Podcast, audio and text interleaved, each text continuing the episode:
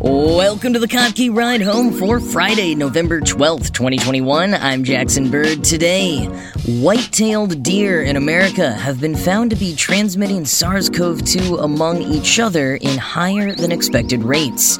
Plus, next week will be the century's longest partial lunar eclipse. A new species of dinosaur was discovered on the Isle of Wight, and it's not just shipping delays to be concerned with this holiday season. Now we have a shortage of Santas. Here are some of the cool things from the news today. From apes getting a special type of COVID 19 vaccine to the rare cases of pet dogs and cats becoming infected with the virus, we've heard stories here and there about animals, mostly domesticated and zoo or farm dwelling ones, catching COVID 19 from humans. But a new, not yet peer reviewed study shows that COVID 19 is spreading rapidly among white tailed deer. Quoting NPR, since SARS CoV 2 first emerged, there have been several signs that white tailed deer would be highly susceptible to the virus, and that many of these animals were catching it across the country. In September of last year, computer models suggested SARS CoV 2 could easily bind to and enter the deer's cells. A recent survey of white tailed deer in the Northeast and Midwest found that 40% of them had antibodies against SARS CoV 2. Now, veterinarians at Pennsylvania State University have found active SARS CoV 2 infections in at least 30% of deer tested across Iowa during 2020. Their study, published published online last week suggests that white-tailed deer could become what's known as a reservoir for SARS-CoV-2. That is, the animals could carry the virus indefinitely and spread it back to humans periodically. End quote. Kristen Alschuler, a wildlife disease ecologist unaffiliated with the study, further explained a reservoir to Inverse, quote, A reservoir is any person, animal, or environment where the virus circulates and multiplies that is capable of passing the virus to another person or animal, end quote. While most animals who have caught COVID-19 thus far were thought to have become infected by a nearby human, the white-tailed deer finding is alarming because it's clearly circulating among the deer. They're spreading it to each other rather than just humans infecting each of them, although it is spread to them by humans to begin with. And though the possibility of spread from deer back to humans is technically possible, there's no record of it just yet, and scientists are reiterating that we don't know yet if that could be the case. News Center Maine spoke to a white-tailed deer biologist at their state's Department of Inland Fisheries and Wildlife who told them, quote, "We are not aware of any particular need for concern yet. There's no documented case of a hunter or any other person contracting contracting COVID from a deer that either got the antibodies or the virus. End quote. And that said, the biologist they spoke to, Nathan Bieber, recommended hunters wear gloves and possibly masks while hunting and continue safe meat handling and cooking practices. But even if humans aren't catching it from white-tailed deer in the wild, the fact that they would be serving as a reservoir gives even more credence to COVID becoming endemic rather than ever being fully eradicated. Tony Goldberg, a veterinarian at the University of Wisconsin-Madison, told Inverse, quote, In general, if animals become a reservoir for a human pathogen, it means it becomes vastly more complex to control that pathogen. While other diseases like yellow fever and West Nile have seen human-animal spillover, it's still rare to see this happen outside of mosquito borne diseases, Goldberg says. I can't honestly think of a perfectly parallel scenario where that happened before. End quote.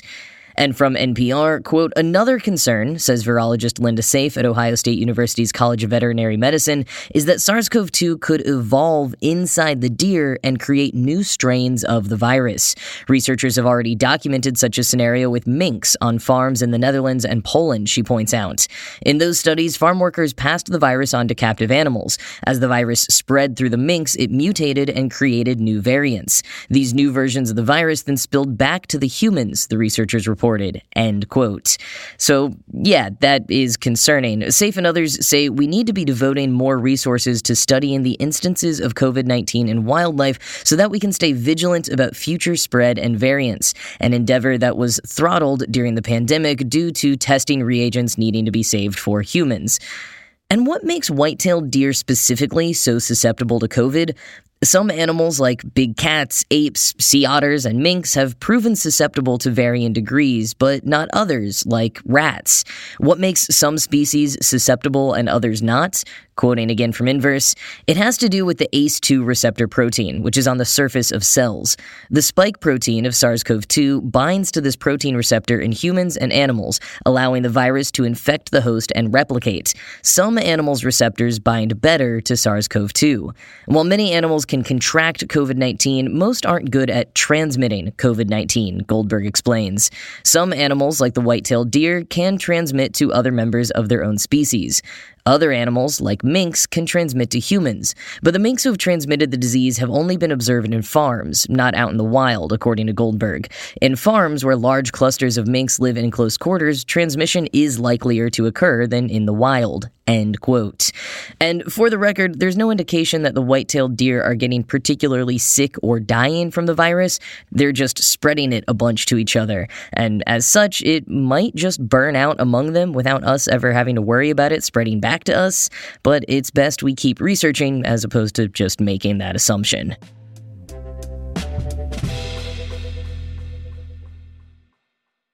Mark your calendars for this coming Thursday night because we are about to witness the longest partial lunar eclipse of the century. Lunar eclipses typically last around an hour or less. The big total lunar eclipse back in 2018, which according to NASA's statistics will be the longest total lunar eclipse of the 21st century, was just over an hour and a half long. This partial lunar eclipse coming up on November 18th and 19th will last for 3 hours and 28 minutes. And it's not just the longest of this century, it's also the longest partial lunar eclipse in 580 years. Quoting CNET, Lunar eclipses don't have the same dramatic appearance as a solar eclipse, where it looks like someone's carving a black hole out of the side of the sun. During a lunar eclipse, the moon darkens and sometimes takes on a reddish color. For a partial eclipse, Earth's shadow doesn't completely cover the moon. Partial eclipses are still fantastic experiences. Partial lunar eclipses might not be quite as spectacular as total lunar eclipses, where the moon is completely covered in Earth's shadow, but they occur more frequently, NASA said in a skywatching update. And that just means more opportunities to witness little changes in our solar system that sometimes occur right before our eyes. End quote. And will you actually be able to witness it? As always, weather will be a consideration, but it should be visible to most of the globe. NASA describes it as, quote, visible from any location where the moon appears above the horizon during the eclipse, end quote. Timing wise, I'll put a link in the show notes to a page on timeanddate.com, which gives you detailed information and a map showing when the eclipse begins, ends, and reaches its maximum anywhere on Earth. But for quick reference, the maximum maximum will be at about 7 a.m. in the United Kingdom, around 4 a.m. on the east coast of the United States, and about 1 a.m. on the west coast.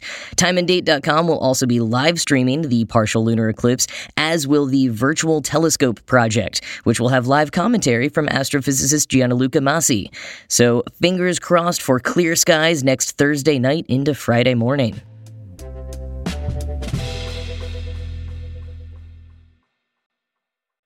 A new species of dinosaur just dropped in England, which seems to be having a little bit of a dino fossil renaissance.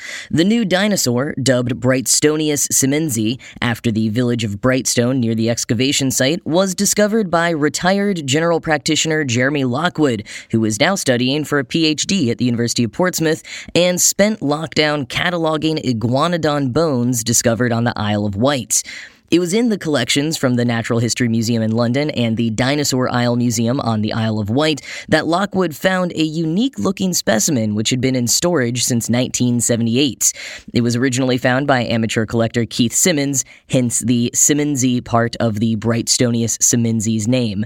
The skull had several features that marked it apart from the two types of dinosaurs previously found on the Isle of Wight Iguanodon bernissartensis and Mantellisaurus atherfieldensis. Lockwood told The Guardian, quote, The number of teeth was a sign. Mantellisaurus has 23 or 24, but this has 28. It also had a bulbous nose, whereas the other species have very straight noses. Altogether, those and other small differences made it very obviously a new species. End quote. The new dinosaur, Brighstoneus simmondsi, was also herbivorous and would have been about 8 meters long, or over 26 feet. Quoting again from The Guardian, the discovery of this new species suggests that there were far more iguanodontian dinosaurs in the early Cretaceous of the United Kingdom than previously thought, and that a long standing convention of assigning fossils found on the Isle of Wight to either the iguanodon or Mantellisaurus species should be reconsidered. It seems so unlikely to just have two animals animals being exactly the same for millions of years without change, said Lockwood. Lockwood, who was involved in the discovery of another new species known as the hell heron, said that the latest discoveries showed British dinosaurs were not done and dusted. End quote.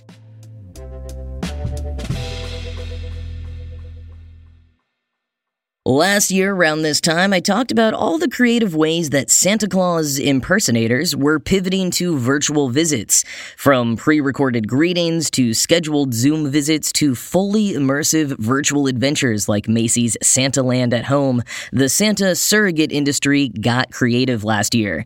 Well, this year, as many people and organizations return to in person Christmas celebrations, there's one crucial figure who may be absent.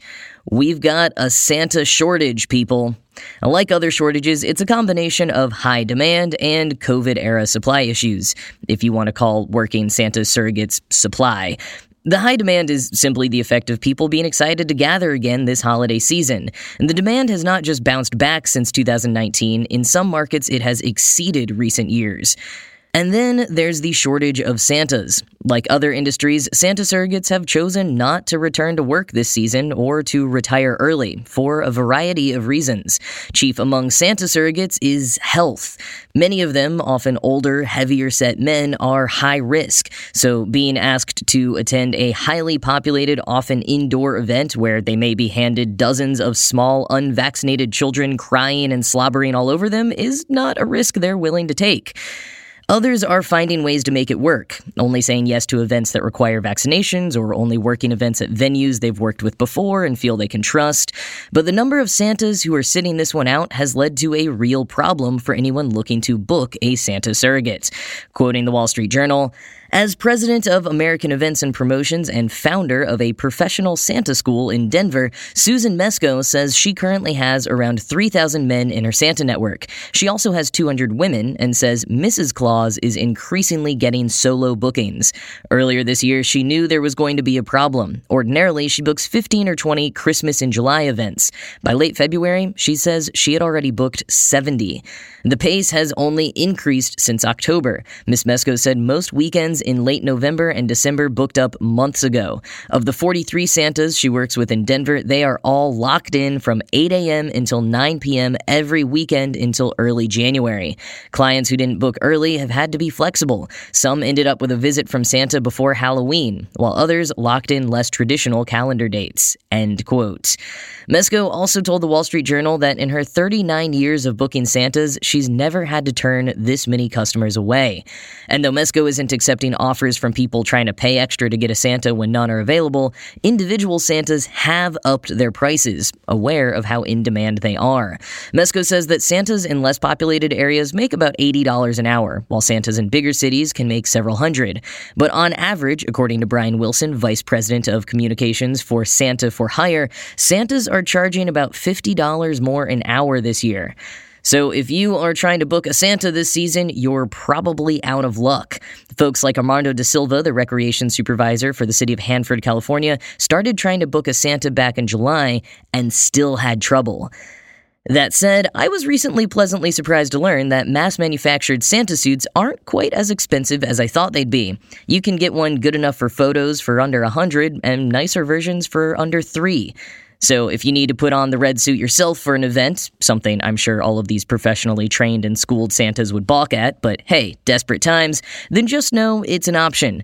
But uh, maybe read the fine print on any business cards you find in the pocket before you don the suit. You don't want to miss any important clauses.